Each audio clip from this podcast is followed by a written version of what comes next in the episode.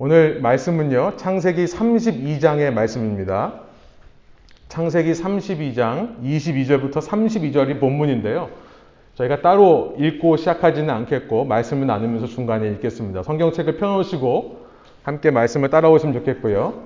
하나님의 언약 네 번째 시간으로 방해해도 계속되는 언약이라는 제목으로 말씀 나누기 원합니다. 영어로요. The covenant continued even with dysfunctional families. 이 어, 문제가 많은 가정에도 불구하고 역사하시는 하나님이라는 제목으로 말씀 나누기 원합니다. 우리는 창세기라는 책을 지금 살펴보고 있으면서 하나님의 언약에 대해 말씀을 나누고 있습니다. 지난 3주의 시간 동안 우리는 아브람이라는 사람을 하나님께서 택하시고 언약을 맺으셨다는 사실을 살펴보았고요. 그 한 평범한 사람과 맺으신 언약에 대해 생각해 보고 있습니다. 언약이란 쉽게 말하면 약속입니다. 하나님의 언약은 특징이 있다고 했습니다. 우리의 언약과는 달리 하나님은 그 언약을 맺는 사람이 잘나거나 위대해서 언약을 맺으시는 분이 아니라고 했습니다. 아브라함이 위대한 것은 하나님의 언약 때문에 위대해진 거죠. 아브라함이 위대했기 때문에 하나님께서 언약을 맺으신 것이 아니라 하나님께서 언약을 맺으셨기 때문에 그가 위대해졌다라고 우리가 나누고 있는 것입니다. 아브라함의 아들인 이삭과 야곱도 마찬가지입니다. 창세기에 보면 하나님을 여러 이름으로 부르는 것이 나오는데요. 그 중에 하나가 아브라함의 하나님, 이삭의 하나님, 야곱의 하나님이라는 이름으로 불려지십니다. 그러니까 하나님은 아브라함과 언약을 맺으셨던 것처럼 그의 아들인 이삭, 또 그의 아들인 야곱과도 언약을 맺으시는 하나님이라는 것을 우리가 알게 되는데요. 과연 이삭과 야곱이 아버지인 아브라함보다 더 나은 사람이었기 때문에 언약을 맺으셨는가? 아, 이 아브라함이라는 가정이 대를 거듭하면서 점점 더 나아지는가를 살펴보면 전혀 그렇지 않다는 것을 우리가 알게 되는 겁니다. 창세기 24장을 보면 이제 아브라함의 아내였던 사라가 죽습니다. 그리고 어머니를 잃은 슬픔에 이삭이 그 슬픔에 잠겨 있을 때였습니다. 아브라함은 아들 이삭을 위로해 주기 위해 아들의 결혼 프로젝트를 시작하기 시작합니다. 아브라함은 이삭의 아내를 그 가나안 여인 중에서 찾고 싶지 않았고요. 자신이 떠나온 자신의 고향 곧 바벨론에 가서 아내가 될 만한 여인을 친척 중에서 데리고 오기를 원했습니다. 그래서 그의 종을 이제 바벨론으로 보내게 됩니다. 창세기 24장에 보면 그 종이 떠나기 전에 또 그 종이 길을 가면서 그 종이 가는 곳마다 하나님께 간절히 기도하는 장면이 나옵니다. 하나님, 하나님께서 개입해 주셔서 이 종으로 하여금 우리 주인의 며느리 될 사람을 순적하게 만나게 해 주십시오. 쉽게 찾게 해 주십시오. 그리고 24장에 보면 하나님은 그 과정 과정에 개입하셔서 정말 기적적으로 리브가라는 여인을 만나게 하세요. 레베카라는 여인이죠. 창세기 24장은요. 그 천지를 지으신 놀라운 하나님께서 이 아브라함 아들의 아내가 될 사람을 구하기 위해 한 단계 한 단계를 지날 때마다 친히 도우시고 계신다는 사실을 묘사하고 있습니다. 여러분 놀랍지 않습니까? 이게 사실 우리가 당연하게 생각하는 부분이면 안 된다는 생각이 들어요. 천지를 창조하신 하나님이 우리가 아까 우리가 예배 후에 찬양할 것처럼 나의 한, 나 같은 한 사람에게 집중하고 우리, 우리를 돌아, 돌보고 계신다는 사실. 생각해보면 놀라운 것입니다. 그렇게 이삭은 리브가라는 아내를 기적적으로 만나 결혼하게 되는데요. 그런데 이삭은요, 이렇게 얻은 아내를 가리켜서 팔레스타인 사람들 앞에서 여동생이라고 말하는 장면이 창세기 26장에 나옵니다. 창세기 26장 7절 세 번역입니다. 제가 읽어볼게요. 그곳 사람들이 이삭의 아내를 보고서 그에게 물었다. 그 여인이 누구요? 이삭이 대답하였다. 그는 나의 누이요. 이삭은 그는 나의 아내요 라고 말하기가 무서웠다. 이삭은 리브가가 예쁜 여자이므로 그곳 사람들이 리브가를 빼앗으려고 자기를 죽일지도 모른다고 생각하였기 때문이다. 우리 부부가 함께 오신 분들은 서로를 부부를 보시면서 우리 남성분들 예, 나의 여동생입니다라고 말씀하시기 바랍니다. 예. 아내가 너무 예쁘다는 표현을 성경적으로 이렇게 여동생이라고 예, 표현하는 것은 아니죠. 아브라함도 두 번이나 이런 실수를 반복한 적이 있었습니다. 그런데 그의 아들 역시 똑같이 아버지를 보고 똑같은 실수를 하더라라는 것을 알게 되는 장면입니다. 자녀를 키우면서 이 자녀들이요. 부모의 참 좋은 것만 보고 배웠으면 좋겠는데 어떻습니까? 좋지 않은 모습들도 자녀들은 그대로 습득하는 것을 정말 뼈저리게 느낄 때가 있습니다. 여러분, 죄라는 것은 유전되지 않습니다. 아버지의 죄가 아들에게로 그대로 물려지는 것은 아닙니다만 저는 죄의 대물림이라는 것은 있을 수 있다 생각을 합니다. 부모의 죄를 타고나는 사람은 없지만 부모의 죄악된 모습을 그대로 보고 배울 수 있다라는 거죠. 그래서 우리가 매일매일 신앙생활 할 때 정신 차리고 해야 된다라는 생각을 해봅니다. 정신줄 놓지 않고 정말로 이 마지막 시대에 끼어 있어서 바르게 신앙생활을 하려고 노력하는 그런 이유가 바로 여기에 있는 것입니다. 한국말에 낱말은 새가 듣고 반말은 쥐가 듣는다고 하는데요. 저는 아무리 생각해봐도 이거는 혼자 사는 사람이 하는 말일 것 같아요. 우리 주위에는 밤낮으로 우리의 말을 들을 뿐만 아니라 밤낮으로 우리를 지켜보고 있는 눈동자들이 있습니다. 바로 우리의 자녀들이죠. 그 자녀들 앞에서 바른 신앙생활을 하는 것이 얼마나 중요한가를 생각해 보게 되는 거죠. 제가 몇 주 전에 한 목사님께서 소천하셔서 그 장례 예배, 천국 환송 예배에 참석을 했는데요. 제가 그 예배를 참석하면서 정말로 큰 감동을 받았습니다. 그 이유는 그 목사님의 아들뿐만 아니라 손자, 손녀들이 그 아버지, 할아버지를 회상하면서 그들이 고백하는 그 고백 때문에 참 감동을 받았는데요. 우리 아버지는, 우리 할아버지는 정말 예수가 삶의 제1순위였던 사람이었다라고 고백하는 모습을 보면서 그것이 그 자녀들에게는 한때 서운한 적도 있었다고 합니다. 그런데 살면서 더 성숙하고 깨닫고 배운 게 많아질수록 그런 우리 아버지, 그런 우리 할아버지가 너무나 멋지다라고 고백하는 그 말씀을 들으면서 정말 내가 이 짧은 한평생을 살면서 무엇을 남긴 것인가를 다시 한번 생각해 보게 되었습니다. 사랑하는 여러분, 우리는 분명 이 땅에서 영원히 존재할 사람들이 아닐 것인데요. 여러분은 무엇을 남기시기를 원하십니까? 더 늦기 전에 우리 목표를 바르게 정하기를 원합니다. 더 늦기 전에 분명한 목표를 정하고요.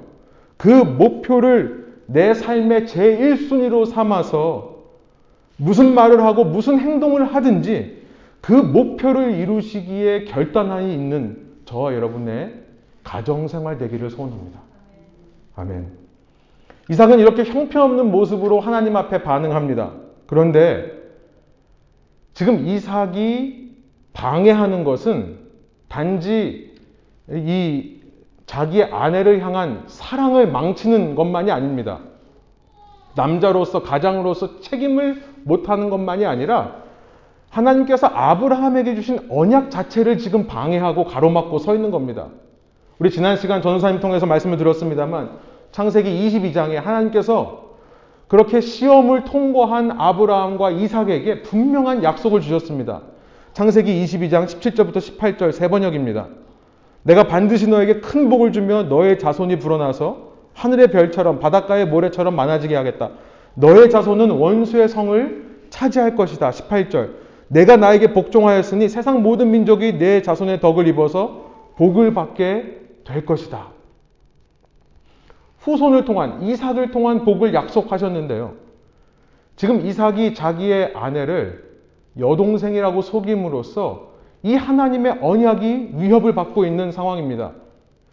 그런데 그럼에도 불구하고 역시 하나님은 위대한 자와 언약을 맺으시는 게 아니라 연약한 자임에도 불구하고 다시금 그와 언약을 맺으시더라. 이것이 이삭 이야기의 핵심인 것입니다. 이사, 아, 창세기 26장 24절이에요. 이런 이삭에게 그날 밤에 나타나셔서 말씀하십니다. 나는 너의 아버지 아브라함을 보살펴 준 하나님이다. 내가 너와 함께 있으니 두려워하지 말아라. 내가 나의 종 아브라함을 보아서 너에게 복을 주고 너의 자손의 수를 불어나게 하겠다. 여러분, 이런 하나님이 우리와 언약을 맺으신 예수 그리스도 안에서 우리를 자녀로 택해 주신 하나님이라는 사실을 꼭 기억하길 원합니다. 한편 이삭은요, 리브가 사이에서 쌍둥이를 낳습니다. 에서와 야곱이라고 하는 형제입니다. 그런데 장자인 에서는 팥죽 한 그릇에 그 장자권을 팔아 넘겼다라고 창세기 25장 31절부터 34절이 말씀합니다. 여러분 장자권을 판다고 해서 첫째, 가 둘째가 되는 것은 아니죠. 그러나 에서는 이렇게 쉽게 장자권을 팔아 넘기는 것에서 무엇을 드러내냐면 하나님께서 장자에게 주시는 복과 권리보다 내 배고픔을 해결할 수 있는 눈앞에 있는 팥죽 한 그릇을 더 중하게 여기는 사람이었다는 것이 드러나게 되는 겁니다. 그렇다고 야곱이 더 나은 사람이냐? 그래서 하나님이 야곱을 더 사랑하셨냐? 전혀 그렇지 않다는 것을 우리는 알게 되죠. 야곱은요, 그의 인생을 한마디로 말하면 그는 파이터였어요. 싸움꾼이었습니다. 그가 얼마나 싸우기를 좋아하는 사람이었는지 창세기 25장 22절에 보면 엄마 리브가의 뱃속에서부터 형과 싸웠다라고 기록하고 있습니다. 그리고 이 야곱이 엄마 몸에서 나올 때에 그 형의 발 뒤꿈치를 붙잡고 나오는 사람이 되는 거죠. 그는 실제로 아버지와 형을 속여서 장자의 축복을 받고서는 도망을 가 버립니다. 가는 곳마다 갈등과 분열을 일으키는 사람인 거예요. 그리고 20년 동안 어머니 리브가의 오빠였던 라반의 집에 찾아가서요. 그 먼 길을 돌아가서 그 라반의 집에서 20년 동안 종으로 일하게 됩니다. 왜 20년 동안 일한, 일했는가를 보면 이유가 있습니다. 라반의 둘째 딸이었던 라헬, 레이첼이라는 여인에게 첫눈에 반했기 때문에 그래요. 그녀를 얻기 위해 7년 동안 열심히 일했는데요. 이 삼촌 라반이 기가 막힌 게요. 결혼식 하는 그날 밤에 몰래 라헬을 빼놓고 그 신혼방에 첫째 딸인 레아를 집어넣습니다. 그래서 레아와 결혼하게 돼요. 이 야곱은 또 사랑하는 여인을 얻기 위해 7년을 더 봉사를 합니다. 그러면서 야곱은요, 자신의 두 아내로 하여금 서로 경쟁하게 만드는 것 같습니다. 한 여인만을 편애함을 통해 이 레아, 라헬 자매들로 하여금 남편의 마음을 얻게 하고자 서로 경쟁적으로 자녀를 출산하게 만들어요. 그 경쟁에 레아와 라헬뿐 아니라 그의 여종들이었던 이 빌하와 실바를 또 참가시킵니다. 네 명의 여인이 한 남자의 마음을 얻게 하기 위해 얻기 위해 서로 경쟁하는 구조를 만들었던 삶이 야곱입니다. 그러면서 또 다시 또 다른 6년이라는 세월이 흘러가게 되는 겁니다. 평생 속이고 싸우던 사람, 자신만이 아니라 자신의 아내들까지도 출산의 경쟁 싸움을 붙인 사람. 그런 그가요. 오늘 본문을 보니까 하나님과도 싸우더라라는 것을 말하고 있습니다. 그는 정말 파이터예요. 오늘 본문 22절인데요. 어, 이것의 배경은 이제 20년이 지나고 부모님을 만나기 위해 다시 돌아오는 야곱의 모습을 그리고 있습니다. 그런데 20년 전 그에게 속았던 형 에서가 그가 온다는 소식을 듣고 창세기 32장 6절에 보면 자신의 400명의 군사들을 이끌고 지금 야곱을 향해 달려오고 있는 상황입니다. 그 소식을 듣고 야곱은 너무나 걱정이 되어서 자기의 모든 소유를 네 그룹으로 나눠요. 그래서 한 그룹씩 보내면서 에서를 향해 보내면서 말을 전하게 합니다. 이 모든 것은 형님 에서의 것입니다. 그리고 야곱은 뒤에 올 겁니다. 또 두 번째 그룹이 똑같은 얘기를 하고 세 번째 그룹, 네 번째 그룹이 똑같은 얘기를 하게 하는 그래서 형의 마음을 좀 달래볼까 하는 그런 장면이에요. 그렇게 내 무리를 다 보내고 나서 그는 하나님과 밤에 싸움을 벌이는 장면이 22절부터 24절입니다. 우리 한번 한 목소리로 읽어볼까요? 밤에 일어나 두 아내와 여종과 열한 아들을 인도하여 야복 나루를 건널세 그들을 인도하여 시내를 건너가게 하며 그의 소유도 건너가게 하고 야곱은 홀로 남았더니 어떤 사람이 날이 새도록 야곱과 씨름하다가 이렇게 돼 있어요. 그 어떤 사람은 이제 후에 하나님 당신 자신이었던 것이 밝혀집니다. 여러분 얼마나 비겁한 남자입니까? 자기의 소유를 먼저 보내고 나서 자신의 두 아내와 두 첩과 열한 아들도 먼저 보내고 자신은 맨 뒤에 홀로 시냇가 반대편에 남아있는 모습. 정말로 야곱을 보면 최악의 부부관계의 모델을 보는 것 같습니다. 최악의 가정교육의 모델을 보는 것 같아요. 그런데요, 그가 그날 밤에 하나님과 싸우다가 하나님으로부터 놀랍게도 이런 말씀을 듣습니다. 28절부터 30절까지의 말씀 함께 한번 읽어보겠습니다. 그가 이르되 내 이름을 다시는 야곱이라 부를 것이 아니요 이스라엘이라 부를 것이니 이는 내가 하나님과 및 사람들과 겨루어 이겼음이니라. 야곱이 청하여 이르되 당신의 이름을 알려주소서. 그 사람이 이르되 어찌하여 내 이름을 묻느냐 하고 거기서 야곱에게 축복한지라. 놀랍습니다. 30절. 그러므로 야곱이 그곳 이름을 브니엘이라 하였으니 그가 이르기를 내가 하나님과 대면하여 보았으나 내 생명이 보전되었다 함이더라. 하나님이 도대체 어떤 사람과 언약을 맺으시는가? 야곱을 봤더니 정상적인 사람이라면 가까이 하고 싶어 하지 않는 사람.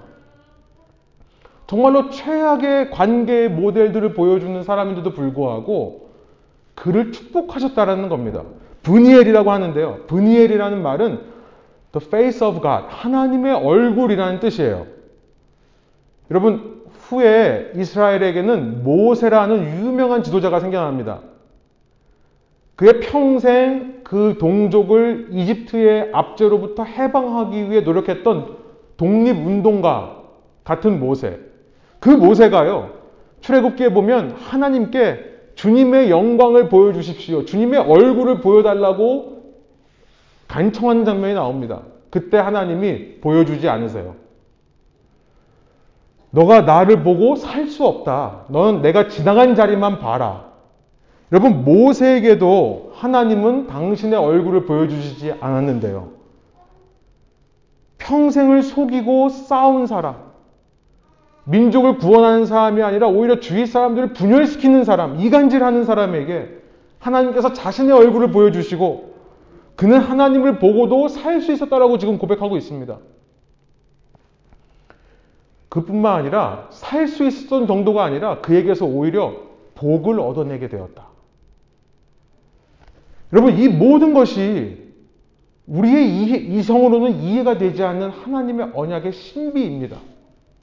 하나님이 어떻게 이런 사람들에게 이렇게 나타나셔서 이들과 언약을 맺으시는가? 라는 질문이 드는 순간 우리는 이 말씀을 읽으면서 아, 바로 내가 그런 존재구나라는 것을 깨닫게 되는 거죠.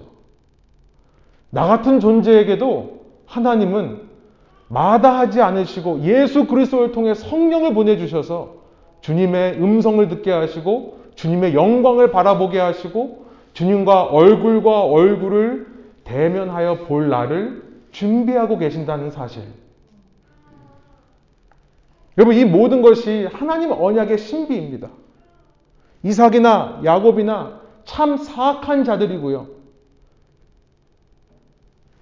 정말로 연약한 자들인데요.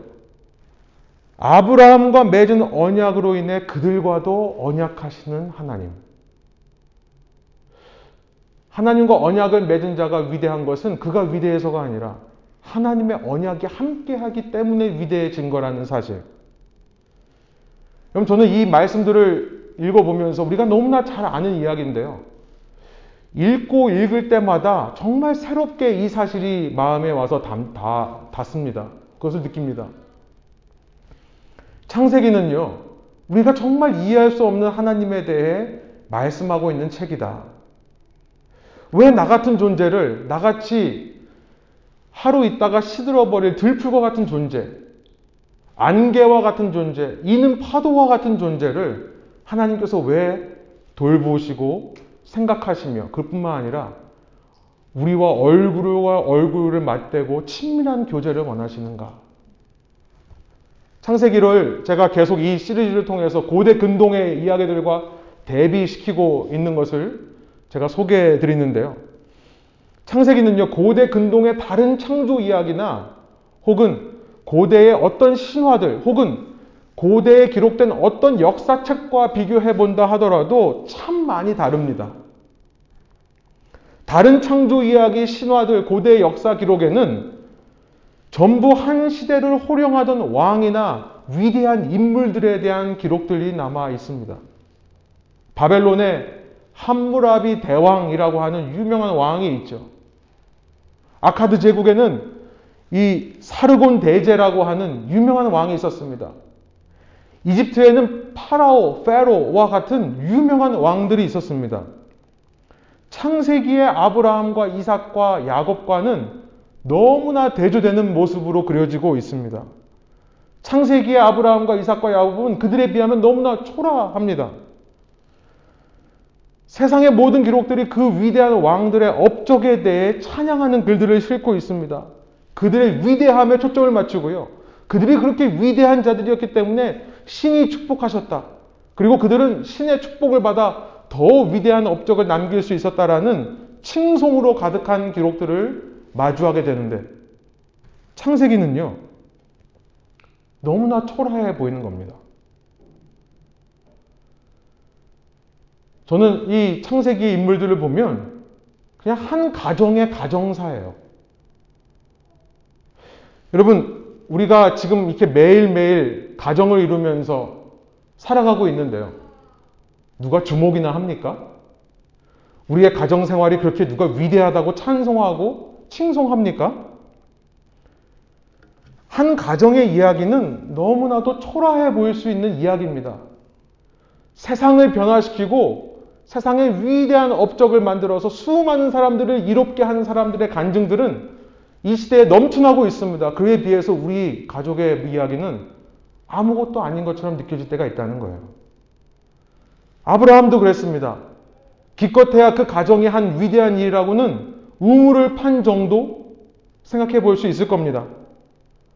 여러분, 세상 왕들이 신에게 전쟁에서 승리하게 해달라고 기도할 때, 세상 왕들이 이 전쟁에서 이김을 통해 내가 섬기는 신이 얼마나 위대한지를 보여주십시오라고 제사를 드리며 기도하던 그때에 아브라함은 자기 아들의 아, 아내를 얻기 위해 기도했던 겁니다. 며느리 잘 얻게 해달라고 그게 뭐 그렇게 대단한 일이라고 그걸 위해 기도하는 모습을 보는 거예요. 세상 왕들이 자신의 후손들에게 막강한 권력을 유산으로 남겨주기 위해 수많은 노력들을 할 때 눈먼 이삭은요. 야곱을 애선 줄 알고 맛있는 음식에 취해 축복해 주는 모습을 보이는 겁니다. 세상 왕들이 전쟁을 통해 막대한 부를 얻습니다. 거대한 왕국의 정책을 잘 세워서 나라를 부강하게 해서 그 나라의 백성들의 삶을 윤택하게 한다고 할 그때에 야곱은 자신이 좋아하는 한 여인을 얻기 위해 20년이라는 세월을 소비하는 겁니다. 삼촌이 소유를, 삼촌의 가축을 내 소유로 만들기 위해 20년처럼, 20년 동안 종처럼 사는 것. 여러분, 너무나 극명한 대조가 아닙니까? 그런데요, 놀라운 것이 겁니다. 그 결과가 너무나도 다르다는 겁니다. 한때 세상을 호령했던 그 왕국들은 전부 다 사라지고 없습니다. 우리가 오직 폐허에서만 발견할 수 있습니다. 그 왕들이 섬기던 신들은 전부 다 잊혀졌습니다. 오직 고고학을 통해서만 우리가 만나게 되는 겁니다. 그 신들을 향해 불렀던 찬양의 글조차 잊어버려서 후대의 학자들이 이런 거는 이런 의미였을 거다. 이 글자를 해독하느라고 에너지를 쏟지 않습니까? 그러나 한 가정에서 예배되고 한 가정에서 기억되던 이 하나님이라는 신, 이 신은요, 인류 역사에 단 한순간도 잊혀진 적이 없었다는 사실이에요. 여러분 창세기 이야기를 읽으면 읽을수록 새롭게 깨닫는 것은 무엇이냐면 우리가 믿음의 사람으로서 추구해야 할 것은 세상적인 화려함이 아니라 세상적인 위대함이 아니라 하나님은 세상적인 위대함과 화려함을 통해 역사하시는 분이 아니시더라는 사실이에요. 우리가 추구해야 될 것은 평범한 일상 속에서 우리의 가정 속에서 내가 어떤 신앙의 본을 보이는가? 내가 얼마나 하나님을 하나님으로 인정하며 살고 있는가? 이것을 보이는 것이 주님 안에서 더 영원한 위대한 업적이 될 수 있다는 사실을 깨닫는 것입니다. 여러분 저의 이야기에서 죄송합니다만 좋은 예가 될 거라고 생각합니다. 중년의 위기라는 말이 이제는 조금 다가옵니다. 이 무슨 말인지 알 것 같아요. 10대, 20대 때 꿈꿨던 40대 중반의 모습은 지금 제 모습이 아니었습니다. 예. 혹은 제가 결혼하면서 배우자에게 약속했던 모습도 지금 이 모습이 아니에요. 어, 그러면서 약간의 위기가 오는 시기인 것 같습니다. 그런데 이 창세기의 이야기를 읽으면서 문득 깨닫게 되는 것이 있습니다. 하나님께서 저의 현실을 새로운 각도에서 조명을 해주시는데요. 어쩌면 내가 남길 수 있는 최대의 업적이라는 것은 무슨 세상의 역사를 바꾸고 판도를 뒤흔들고 세상 수많은 사람들을 위대하게 하는 엄청난 영향력을 주는 그런 무엇이라기보다 오늘 주어진 나의 가정에 충실하는 것. 아니, 인간적으로 충실한다는 말을 하는 것이 아니라 영적으로 나의 자녀에게 죽어서도 부끄럽지 않은 신앙의 유산을 남기는 것이야말로 어쩌면 그것이야말로 이 땅의 시간의 흐름 속에서 영원히 기억될 수 있는 최고의 유산이 아니겠는가 하는 생각인 것입니다. 여러분, 그러므로 제가 이 말씀을 읽으면서 이런 적용을 했습니다. 그래, 세상의 화려함에 주목하지 말자. 거기에 한눈 팔지 말자. 세상적으로 잘 나가고 성공하는 것들을 너무 큰 의미를 가지고 생각하지 말자. 그게 중요한 게 아니다. 하나님은 아무도 알아주지 못하고 아무도 알지 못하는 것 같지만 지금 내가 내 가정의 환경 속에서 어떤 말을 하고 어떤 행동을 보여주는가, 우리 가족들에게, 특별히 우리 자녀들에게, 오히려 그 일을 위해 더 위대한 일들을 이루실 수 있다라는 생각이었던 것입니다. 여러분, 목회를 하더라도요, 그런 유혹과 그런 시험들이 늘 제 앞에 있는 것을 발견합니다. 어제 저희 창고에서 짐 정리를 해서 이렇게 오는데, 우리 한 형제님이 저한테 묻더라고요. 이렇게 짐을 옮기면 얼마나 우리가 이곳에서 이 짐을 옮기지 않아도 됩니까? 예, 그 말을 듣는데 제 마음 한 구석이 좀 찡했어요. 아, 하나님, 지금 어떤 교회는 재정이 많아가지고 이 팬데믹 기간에 싸게 나온 건물들을 막 구입하고 있다고 하는데 우리 교회 교인들은 왜 이렇게 힘들게 고생해야 됩니까? 왜 우리는 이러고 있습니까? 라는 생각이 한편으로 들지만요. 다시 말씀으로 돌아와서 발견하는 것은 뭐냐면 하나님의 언약은 하나님의 역사는 그런 방식으로 성취되지 않는다라는 사실이에요. 비록 세상의 관점으로는 부족한 것이 맞습니다. 세상의 관점으로는 모자라요. 돈이 없어요. 가진 것도 없고 능력도 없는 것이 맞습니다만 하나님께서 언약한 자가 맞다면 한 가정을 통해서도 온 시대에 영원토록 두고 회자될 수 있는 영원한 유산, 믿음의 유산을 남기실 수 있다는 것을 다시 한번 말씀을 통해 믿게 되는 것입니다. 단, 우리가 그 하나님의 언약을 얼마나 절실하고 간절한 마음으로 붙는가가 중요할 것이라 생각이 듭니다. 묵묵히 우리의 자신의, 우리 자신의 자리에서 이 믿음을 지키기 위한 노력이 필요하다는 생각이 들어요. 여러분, 창세기 하나님은요, 다른 세상의 신들과는 달리 한 가정의 하나님이다 보니까 이 창세기 속에는 세상의 창조 이야기나 신화나 역사 이야기에는 전혀 등장하지 않는 독특한 내용들이 담겨 있는데요. 뭔지 아십니까? 바로 여성들의 이름이에요. 여성들의 이름. 당시 어떤 신화나 역사 기록을 봐도요, 남자들이 중요했지 그의 아내가 누구였는지는 언급조차 되지 않는 경우가 너무나 많이 있습니다. 그런데 성경의 이야기를 보면 사라, 리브가, 레아, 라헬, 그리고 그들의 여종들, 몸종들, 사라의 몸종이었던 빌, 하갈이죠. 그 다음에 레아의 몸종이었던 비라, 시, 아, 죄송합니다. 실바. 그 다음에 라헬의 몸종이었던 빌하. 고대 어떤 기록에도 이 여성들의 활약이나 이름조차 생략하고 있던 그 시대에 창세기는 가정의 역사이다 보니까 가정이 주무되었던 여성들의 이야기가 자연스럽게 등장하게 되는 것입니다. 여러분, 이들은요, 이 여인들은 철저한 남자들의 결정에 의해서 움직이던 사람들이었습니다. 남자의 소유물처럼 생각되던 사람들이에요. 그러니까 아브라함이 시험을 당하면 사라가 함께 시험을 당할 수밖에 없습니다. 이삭과 야곱이 넘어지면 함께 넘어질 수밖에 없는 존재들이에요. 그런데요. 그 남자들은 가정 밖에 나가서 자기가 뭔가를 해보겠다고 하다가 사고만 치고 살고 있는데 이 집안에는요.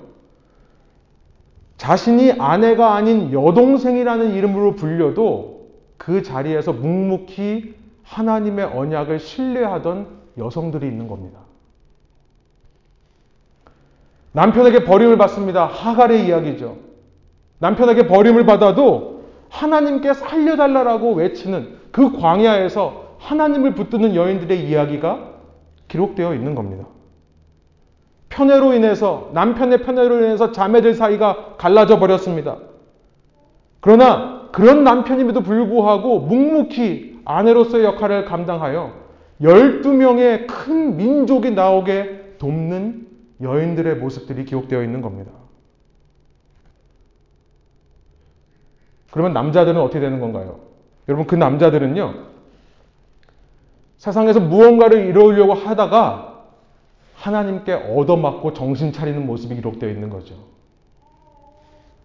하나님의 언약이 있는 자들은 지난 시간 말씀 나눈 것처럼 시험을 당합니다. 그 시험을 통과하면서 성숙하고 변화되어 더욱더 낮은 모습으로 주님 앞에 서는 결과밖에는 우리에게 보여주는 것이 없습니다.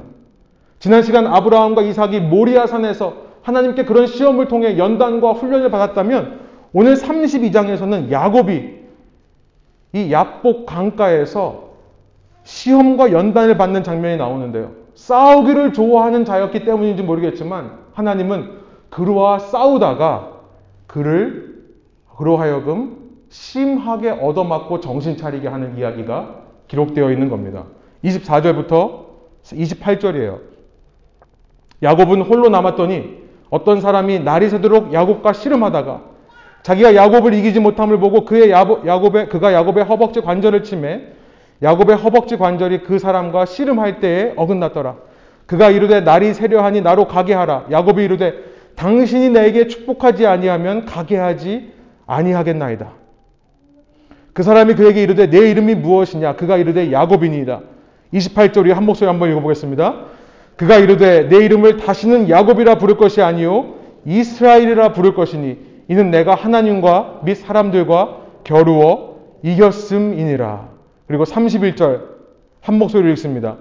그가 분이엘을 지날 때에 해가 돋았고 그의 허벅지 허벅다리로 말미암아 절었더라. 여러분 결국 야곱을 향해 400명의 군사를 이끌고 오던 에서가요. 지난 20년 동안 참아왔던 그 화와 그 앙금을 한순간에 풀게 된 이유가 바로 여기 있습니다. 그가 보냈던 네 그룹의 선물 때문에 감동된 게 아니었어요. 33장으로 넘어가서 보면 2절과 3, 3, 3절부터 4절에 이 야곱이요 에서를 보고 일곱 번이나 땅에 엎드리면서 그 앞에 나오는 장면이 기록되어 있는데요. 상상해 보십시오. 하나님으로 인해 얻어맞아 가지고 엉덩이 뼈가 어긋나 저를 수밖에 없는 모습으로 일곱 번 자기를 향해 엎드리는 그 야곱의 모습을 보면서 4절에 기록되어 있습니다. 에서가 눈물을 흘렸다라고 기록되어 있습니다. 하나님 언약의 신비죠. 묵묵히 어떤 상황에도 믿음을 지키는 자들을 통해 역사하시는 능력. 만일 그 사람이 묵묵히 반응하지를 못하면 그를 쳐서라도 그를 복종시킴을 통해 그에게 고난을 허락하시고 인생의 시험당함을 허락하심을 통해 연단과 훈련으로 겸손케 만들어서 그 사람의 모습을 통해 역사하시는 하나님의 언약으로 세워진 백성들에게 나타나는 신비인 겁니다. 그 신비가 주위 사람들을 변화시키더라. 그 주위 사람들은 거창한 세상 사람들을 말하기 이전에 우리 가정에 있는 사람부터 시작하더라. 이 가정에 있는 사람들부터 이 언약의 신비를 체험하게 하셔서 그를 통해 영원히 역사의 흐름 가운데서 기억되는 믿음의 유산들을 남기시는 분이 우리 하나님이시더라. 말씀을 정리해 봅니다. 저는 이 말씀이요. 오늘 우리에게 도전과 위로를 주시기를 소원합니다. 만일 화려함을 추구하는 이 세상 속에서 여러분 혹시 우리 가운데 내 자신이 너무나 초라하게 보이시는 분들이 있으십니까? 내 삶이 과연 의미가 있을까? 내가 집에서 이러고 있는 게 도대체 무슨 의미라도 있는 것일까? 생각되시는 분들이 있다면 하나님의 언약은 우리가 생각하는 방식과 전혀 다른 방식으로 내 삶에 이루어질 수 있다는 것을 믿음으로 고백하시기 바랍니다. 세상에서는 나를 알아주지 않고 사람들은 나를 몰라주어도 오늘 내가 묵묵히 주님의 길을 신뢰하며 믿음으로 반응하는 태도를 놓지 않고 있을 때, 혹은 인생의 여러 가지 고난 속에서 성숙되어져 가는, 복종되어져 가는 나의 겸손한 자세를 통해 하나님의 언약은요, 능력으로 우리의 삶에 영원한 유산이 남게 하실 거라는 것. 여러분, 그 하나님 앞에서 이, 이 나의 그런 언약으로서의, 언약 당사자로서의 모습이 기쁨 되기를 원하고요. 사람들 앞에서 그런 나의 언약 당사자로서의 모습이 신비로운 능력으로 작용하기를 소원합니다. 특별히 우리 가정에서 우리 주위 사람들에게 영원한 하나님의 이름이 기억되는 도구와 통로로 쓰여지는 저와 여러분이 될 때 그것이 우리의 소명이고 우리의 존재 이유고 우리가 이 땅 가운데서 누릴 수 있는 특권이며 오직 하나님만 주실 수 있는 기쁨과 감사의 제목이라는 것을 잊지 않고 새 힘과 소망을 얻으시는 저와 여러분 되시기를 소원합니다. 함께 기도하시겠습니다. 하나님 이 시간 이 창세기의 이야기를 통해 이삭과 야곱의 이야기를 통해 주님께서 어떤 사람들과 언약을 맺으시는가? 여전히 주님은 약한 사람, 악한 사람, 우리의 눈으로 보기에 약속을 맺을 만한 이유가 전혀 발견되지 않는 사람과 약속을 맺으신다는 사실을 새삼 발견합니다. 그리고 그런 사람이 바로 저라는 것을 주님께서 깨닫게 해주십니다. 주님, 저 같은 사람이 무슨 선한 영향력이 있겠습니까? 라고 말할 때에 하나님께서는 말씀을 통해 하나님이 세상을 이끌어 가시는 방식, 이 세상 속에서 당신의 뜻을 이루시는 방식은 세상의 화려한 방식이 아닌 세상의 위대한 방식이 아닌 오늘 내가 나의 자리에서 비록 부족하고 연약하지만 묵묵히 주님의 뜻을 신뢰하며 살아가는 그 삶의 모습을 통해 그리고 때로 내가 교만하여서 하나님께 대항하려고 했던 마음들이 부서지고 복종되어지는 어쩌면 나의 실패와 좌절을 통해 우리 주위 사람들에게 선한 영향력으로 인도하고 계신다는 사실을 깨닫게 해주시니 감사합니다.